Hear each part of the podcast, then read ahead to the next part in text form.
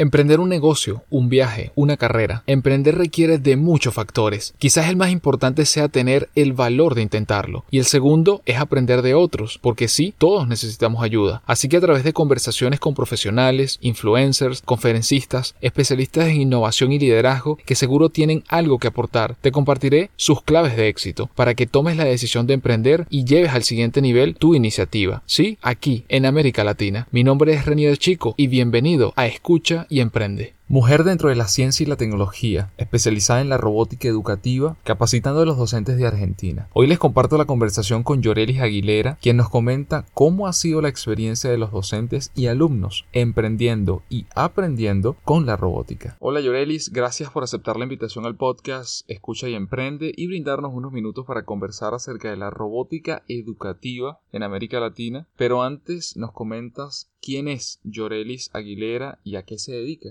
Yo soy licenciada en Educación, Convención Física y Matemática de la Universidad Católica Andrés en Venezuela. Actualmente me dedico a trabajar con una empresa llamada RoboGroup, una empresa dedicada al diseño, fabricación, investigación y capacitaciones en robótica educativa aquí en la Argentina. Mi trabajo comprende eh, o se basa en ir a distintas provincias de la Argentina a capacitar a docentes en la utilización de nuestro equipo robótico y cómo ellos eh, implementan eh, esos kits en el aula. Además de eso, por medio de la empresa realizo lo que son guías educativas, realizo algunos armados de los kits y me dedico también a la parte de drones educativos. Qué interesante, Yorelis.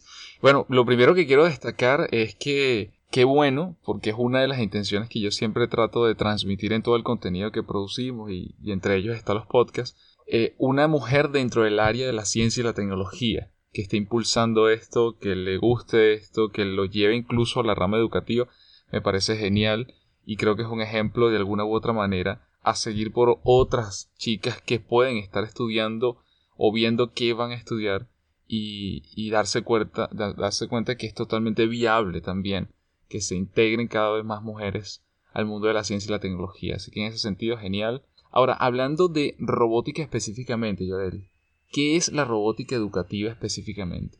La robótica educativa nos lleva a nosotros, es como una herramienta que se le da a los docentes para poder ellos tratar distintos temas, ¿sí? Nosotros los llevamos desde primaria hasta el secundario y el técnico se quiere que los docentes utilicen la robótica como herramienta de clase, así como utilizan computadoras, videos, ferias. Queremos que utilicen esto como una herramienta para explicar los, las distintas teorías físicas, matemáticas, biología. E, eso es lo que se quiere con, esto. Además que la robótica te da un pensamiento un poco transversal de lo que es el pensamiento lógico sistemático de los estudiantes, te da lo que es la parte emocional, trabajo en equipo y además de eso, queremos reforzar lo que son las habilidades motoras de los estudiantes que a medida de que son la generación millennial, que todo es táctil, pierden un poco esa sensibilidad motora. Entiendo. O sea, bueno, es decir, que abarca, digamos, toda la educación básica y media. Exactamente. ¿Y, cómo ha sido tu experiencia como, como capacitadora?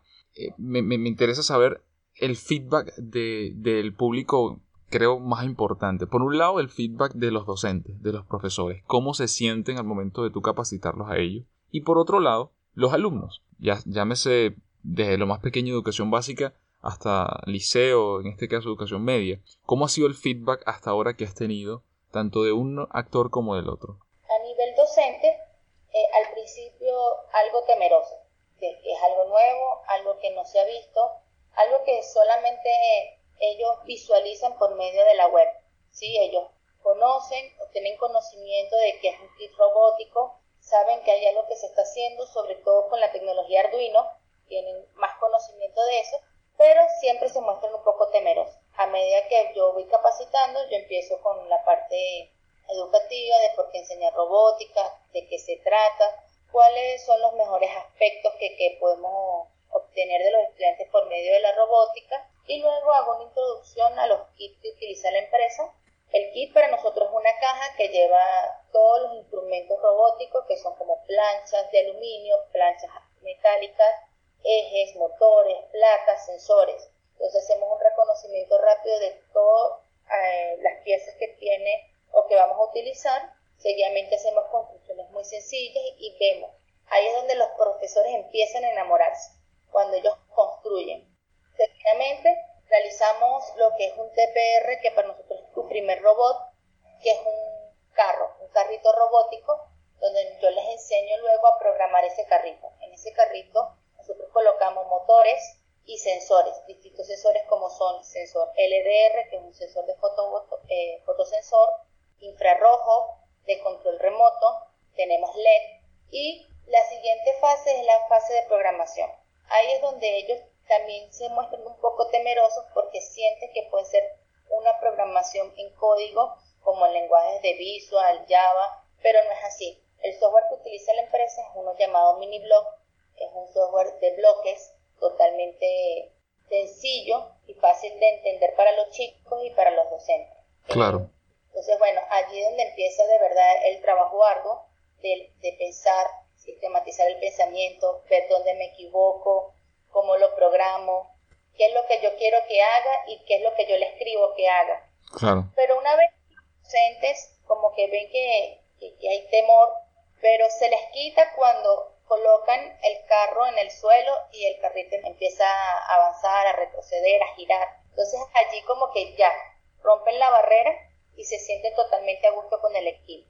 Entonces a medida que avanza se sienten más cómodos con el kit, hacen preguntas de todo tipo, desde las más básicas hasta las más complejas que tenemos que sentarnos a investigar con ellos también, a ver cómo solucionar ese tipo de problemas que, que se nos llevan y se quiere que el kit sea como prototipos para que los chicos puedan resolver problemas de índole social en su comunidad. ¿Y ya has tenido, y ya, y has tenido algún ejemplo, digamos, vamos a llamarlo palpable de alguna forma, por parte de los muchachos aplicando lo que ya previamente han sido capacitados los profesores que le dan clase? Es decir, ya sea para proyectos de clase o sea proyectos incluso sociales fuera del aula. Sí, la empresa cuenta con un, con un módulo que es una plataforma donde se le hace seguimiento a los docentes capacitados. Y en este caso, la empresa Robot Group cómo ellos llegaron hasta este punto de manera muy resumida, porque pueden ser muchas empresas que a lo mejor se han dedicado a electrónica, por ejemplo, que es lo que antes se, conocía mucho más, ah, no, trabajas con electrónica, trabajas con aparatos eléctricos en general, pero de ahí migrar al concepto de robótica ya y luego dar un salto adicional y dices robótica educativa, es decir, algo mucho más específico, incluso mencionabas que han diseñado y desarrollado sus propios kits diseñados precisamente para el área educativa, cosa que es muy interesante, pero también habla del nivel de especialización que tiene. ¿Conoces un poco la historia de, Robot Group? Sí, mira, eh, Robot Group nace en el año 2000 ofreciendo primero cursos y talleres de robótica, ¿sí? Con, los, eh, con distintos kits que no eran propios de ellos, ¿sí? Mm. Eh, utilizaban todo lo que había en, ese momento en el mercado y se dedicaron como a especializar a, aquellos docentes que querían utilizar toda esa tecnología que estaba en auge. Luego en el 2008 ellos emprende la fabricación de robots. Entonces, ellos empiezan como clases y talleres para lo que existe ya en el mercado. Y luego en el 2008 es que ellos eh, dicen, bueno, vamos a crear nosotros viendo las nuevas necesidades, viendo que los kits que, estamos utilizando no, satisfacen todo aquello. Entonces, ellos eh, llegan a la fabricación de robots y eh, se, se identifica como una empresa integral completando el diseño y la fabricación de robots además de los proyectos educativos que se integran en el aula. Qué bueno. ¿Y en qué lugares está presente Robot Group? ¿Solamente en Argentina, en algunas ciudades de Argentina o también tiene sedes en algún otro lugar? La sede o la fábrica de ellos donde se mueve esta magia de robótica está en Buenos Aires, capital federal, y solamente tiene esa sede. Eh, se mueve ahorita por toda la Argentina, eh, ellos lo que hacen es, se colocan de acuerdo con las provincias en los ministerios de ciencia y tecnología que están ahorita invirtiendo mucho en lo que es eh, la educación tecnológica y se ponen en contacto con la empresa, ellos eh, invierten en una cantidad de kits para todo lo que son escuelas pertenecientes al ministerio y de allí eh, yo voy a capacitar a todos esos docentes, aproximadamente capacito por cada vez que visito una provincia entre 30, 40 profesores de distintos colegios de distintos niveles y por medio de la página y de la plataforma Moodle se le hace el seguimiento y los tutoriales para, para seguir avanzando. Está por lo menos ahorita, yo he visitado lo que son la provincia de la ciudad de Catamarca, provincia de Tierra de Fuego, he visitado la ciudad de Córdoba, la ciudad de Mendoza y bueno, sigo, sigo totalmente todos los meses voy visitando distintas provincias,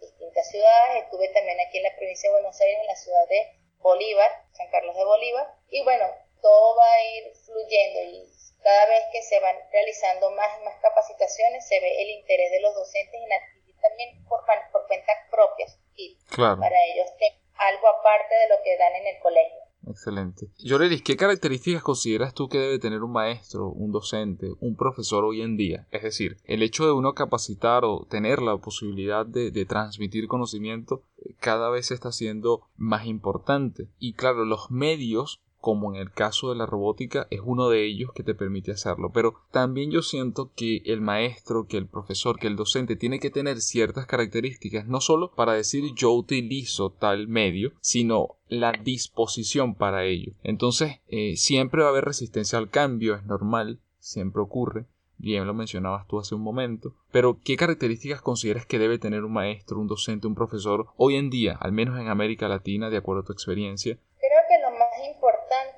es que el docente tenga espíritu y ganas de trabajar en, en, nuevos, en nuevos conocimientos y no tener miedo. Más de, esto, más de su parte académica, porque aquí te, como te explicaba, yo capacito docentes en todo estilo.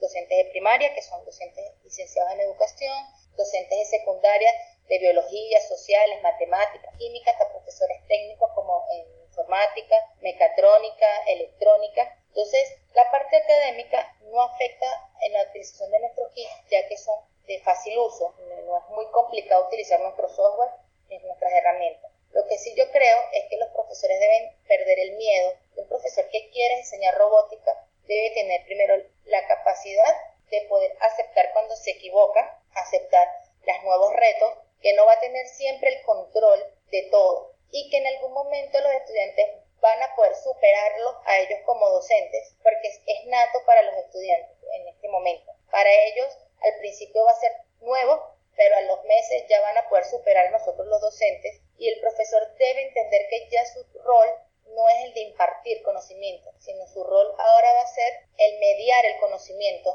en guiar al chico o al estudiante a, a cómo entender y cuáles son las mejores formas de hacer y que el estudiante sea el, que propicie su propio conocimiento. Creo que ese es el perfil que debe tener un profesor en estos momentos. De acuerdo y, creo que se aplica a cualquier ámbito, digamos, educativo, o sea, a cualquier nivel, no, no necesariamente, eh, digamos, educación básica, sino creo que a todos los niveles, incluso eh, universidad y, digamos, especializaciones posteriores. Además de esto, eh, Llorelis, en estos momentos estamos de alguna u otra manera transitando por distintos debates a nivel mundial. E imagino conocerás iniciativas como Sofía, la primera robot con nacionalidad, o Asimov eh, como asistente para el hogar, o los diferentes prototipos que tienen Boston Dynamics, eh, pensados precisamente para viajes espaciales, exploración en Marte. Es decir, alrededor de todo esto hay un debate y como dos posiciones encontradas y es en el nivel de afectación que esto tendrá, es decir, los robots, con respecto a los puestos de trabajo, que sabemos están o serán de alguna manera asumidos o realizados en su mayoría por, por, robots. En este punto, ¿qué opinión te merece? Es decir, ¿crees en esa premisa de que nos sustituirán las máquinas? ¿O simplemente es una utopía de ciencia ficción y que de alguna u otra manera simplemente es una transición en la evolución de, de la humanidad? Wow, mira, conozco varias de, las tecnologías que acabas de decir, sobre todo eh, hace una semana estuve en la ciudad de Córdoba y tuvimos un debate con los docentes sobre Sofía, precisamente sobre la inteligencia artificial, todo lo que conlleva. particularmente creo que eh, sí vamos a ser desplazados en algún punto por las máquinas, pero creo que el humano siempre va a estar allí por, por la que es la conciencia del sentimiento. Por más que la inteligencia artificial hasta los momentos eh, él pueda recrear aquello, eh, el habla, el pensamiento, creo que el sentimiento es algo que todavía es algo más profundo todavía y es lo que allí podemos discernir entre lo que es un humano y una máquina. Pero creo que lo que la tecnología nos va a llevar es que nosotros como docentes o especie, vamos a tener que ir evolucionando también, porque a medida que las máquinas y que seamos reemplazados por ellas, se va a necesitar personal, técnico, gerentes especializados para poder darle mantenimiento a eso que nos está reemplazando. Entonces, al final, una máquina no le da mantenimiento a otra máquina. ¿sí? Entonces, lo que sí creo es que la educación y a nivel académico va a tener que ir siendo superior y que las universidades van a tener que ir creando carreras que se especialicen en todo esto que está saliendo y que no seamos nosotros los que nos especialicemos por nuestra propia cuenta, sino que ya, por ejemplo, tiene que haber carreras dedicadas a robótica. Por ejemplo, creo que la educación en nivel primario hasta el nivel secundario debe incluir la robótica como parte de una malla curricular, como en la biología, como en la matemática, como es el, el lenguaje, porque ya es parte de nosotros. Entonces no podemos seguir colocándolo como algo extra, sino que debe pertenecer. Eh, los chicos desde, desde primaria deben saber qué es una robótica, deben saber programar, porque a eso vamos, a eso apuntamos. Entonces, toda la estructura debe cambiar para nosotros precisamente no ser desplazados, sino poder estar a la par de todo lo que va saliendo. Claro. Entiendo. Ahora, todo esto también yo siento, y, y, ya esto viéndolo desde Latinoamérica, es decir, desde Latinoamérica yo pienso que una de las cosas o uno de los aspectos principales son las alianzas con aquellas, llámese instituciones, empresas, organizaciones, universidades o simplemente otros países que ya han transitado, digamos, eh, mucho más en este camino de la aplicación de nuevas herramientas, de nuevos medios, llámese robótica o cualquier otra área, digamos, de especialización, bien como tú lo comentas, que van dirigidas hacia nuevas carreras, carreras que hasta ahora parecieran que no habían sido necesarias, pero que cada vez lo serán más. Entonces, en ese sentido, Yorelis, ¿qué opinas tú al respecto? Es decir, ¿crees que Latinoamérica, sea el país que sea, debería seguir estableciendo o aumentar esa conexión con países desarrollados o con países que tienen mucha más experiencia en el desarrollo educativo en estas áreas? Sí, creo que las alianzas deben hacerse. Creo que solo no, no vamos a a avanzar mucho si no, si no buscamos aquellos donde ya funciona. Creo que si hay países donde ya se está viendo las nuevas carreras, creo que lo que nosotros debemos hacer es mirar, observar y, e ir poco a poco implementando. Tiene que ser de, de manera muy gradual. Creo que esas alianzas nos ayudarían a ver la tecnología y no descubrir, como se dice, el agua tibia que existe. Y eso más bien nos fortalece a nosotros para poder ir implementando lo que es a nivel educativo que todavía está muy, muy, muy deteriorado. Todavía el nivel educativo eh, se está atrasado a lo que se quiere ver con lo que es el nivel tecnológico. La tecnología avanza, pero el nivel educativo o las estructuras educativas no se amoldan todavía a esos avances tecnológicos. Y de, los países que conoces o de las cosas que has investigado, ¿tienes alguna especie de modelo o referencia que uno diga, mira, este país o esta institución o esta organización creo que está siguiendo un buen camino? ¿Tienes alguna? Sí, mira, eh, hice una investigación y en Nicaragua precisamente salió el nuevo diario en Nicaragua. Ellos están empezando a hacer lo que son Olimpiadas Nacionales e Internacionales de Robótica y además están instalando lo que son los clubes de robótica como parte curricular, ¿sí? como algo que debe pertenecer a todos los colegios. Además, están en el debate de la inclusión de la asignatura robótica como parte de la malla curricular. Por lo menos Nicaragua ya lo está debatiendo, ya está en Olimpiadas, ya está haciendo clubes y ahorita están debatiendo si incluyen o no una asignatura como robótica educativa en la malla curricular. Bueno, es una iniciativa bien interesante y que, bueno, ojalá se repliquen, digamos, en otros países de, de la región, ¿no? Ahora, Llorelis, entrando en la última parte del podcast, hay algo que yo siempre trato de destacar y son las herramientas que utiliza cada persona que tengo la oportunidad de conversar, porque, a ver, estamos bien, lo comentábamos hace un momento, tenemos muchísima información, múltiples pantallas, donde prácticamente a la distancia de un clic o de un tap en la pantalla, casi que tenemos acceso a, mucha, a mucha más información eh, que antes era impensable. Entonces las herramientas de productividad son muy importantes, pero también de inspiración, de dónde sacar ideas. En ese sentido, ¿cuáles serían esas herramientas que te permiten a ti sacar ideas, inspirarte o incluso también capacitarte? A ver, particularmente yo voy leyendo de todo un poco. Siempre busco primero artículos eh, de periódicos digitales. Este, leo los, eh, siempre estoy pendiente por lo menos en la página de LinkedIn, viendo contactos que tengo que están todos relacionados con el área de robótica y voy visualizando distintos videos, artículos, blogs y viendo qué es lo que va saliendo.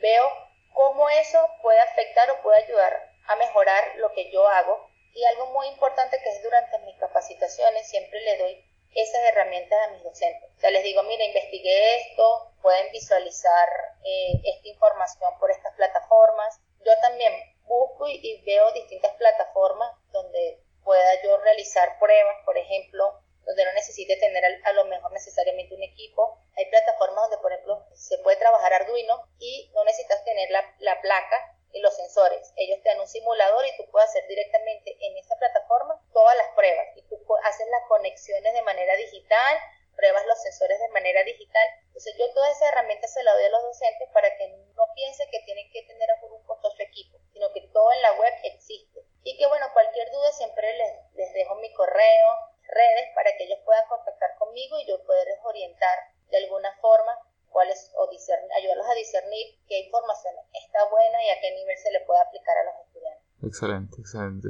Yo le dije, ¿crees que el emprendedor nace o se hace? Ah, yo creo que nace. Nace eh, las ganas, las ganas nacen, están allí. Y, por, creo que el hacer es muy, muy complicado, porque siempre neces para hacer necesitas alguien que, que esté allí motivándote. El que nace ya tiene la curiosidad por dentro, ya es parte como de su ser y de su personalidad. Para Llorelis, ¿cómo defendía el éxito en tres o cuatro palabras? El éxito, mira, motivación, avance, conocimiento, oye, no sabría qué otra palabra colocarle, pero creo que esas tres serían algo que es exitoso. Excelente. Comentabas que siempre investigas, que siempre estás leyendo y haces recomendaciones. ¿Alguna recomendación para aquel que pueda escuchar el podcast, sea un docente o sea una persona que simplemente le interese el área y quiera investigar un poco más al respecto? ¿Recomendarías algún libro o tienes algún curso en línea o incluso alguna película o serie que consideres que puede inclusive eh, ayudar a motivar, a aprender inspirar? Sí, mira, muy buena que se llama thinkercat.com es una plataforma buenísima, puedes hacer, tienen guías educativas, tiene galerías, una comunidad, ahí puedes aprender todo lo que es lo que son Arduino, que es ahorita la tecnología más utilizada en el área de la robótica, y lo que son las impresoras 3D. Te enseña lo que es dibujar en tres dimensiones, cómo utilizar las plataformas. Es una plataforma sumamente genial y para aquellos que quieren empezar en la robótica es bueno porque tiene también guías de cómo programar.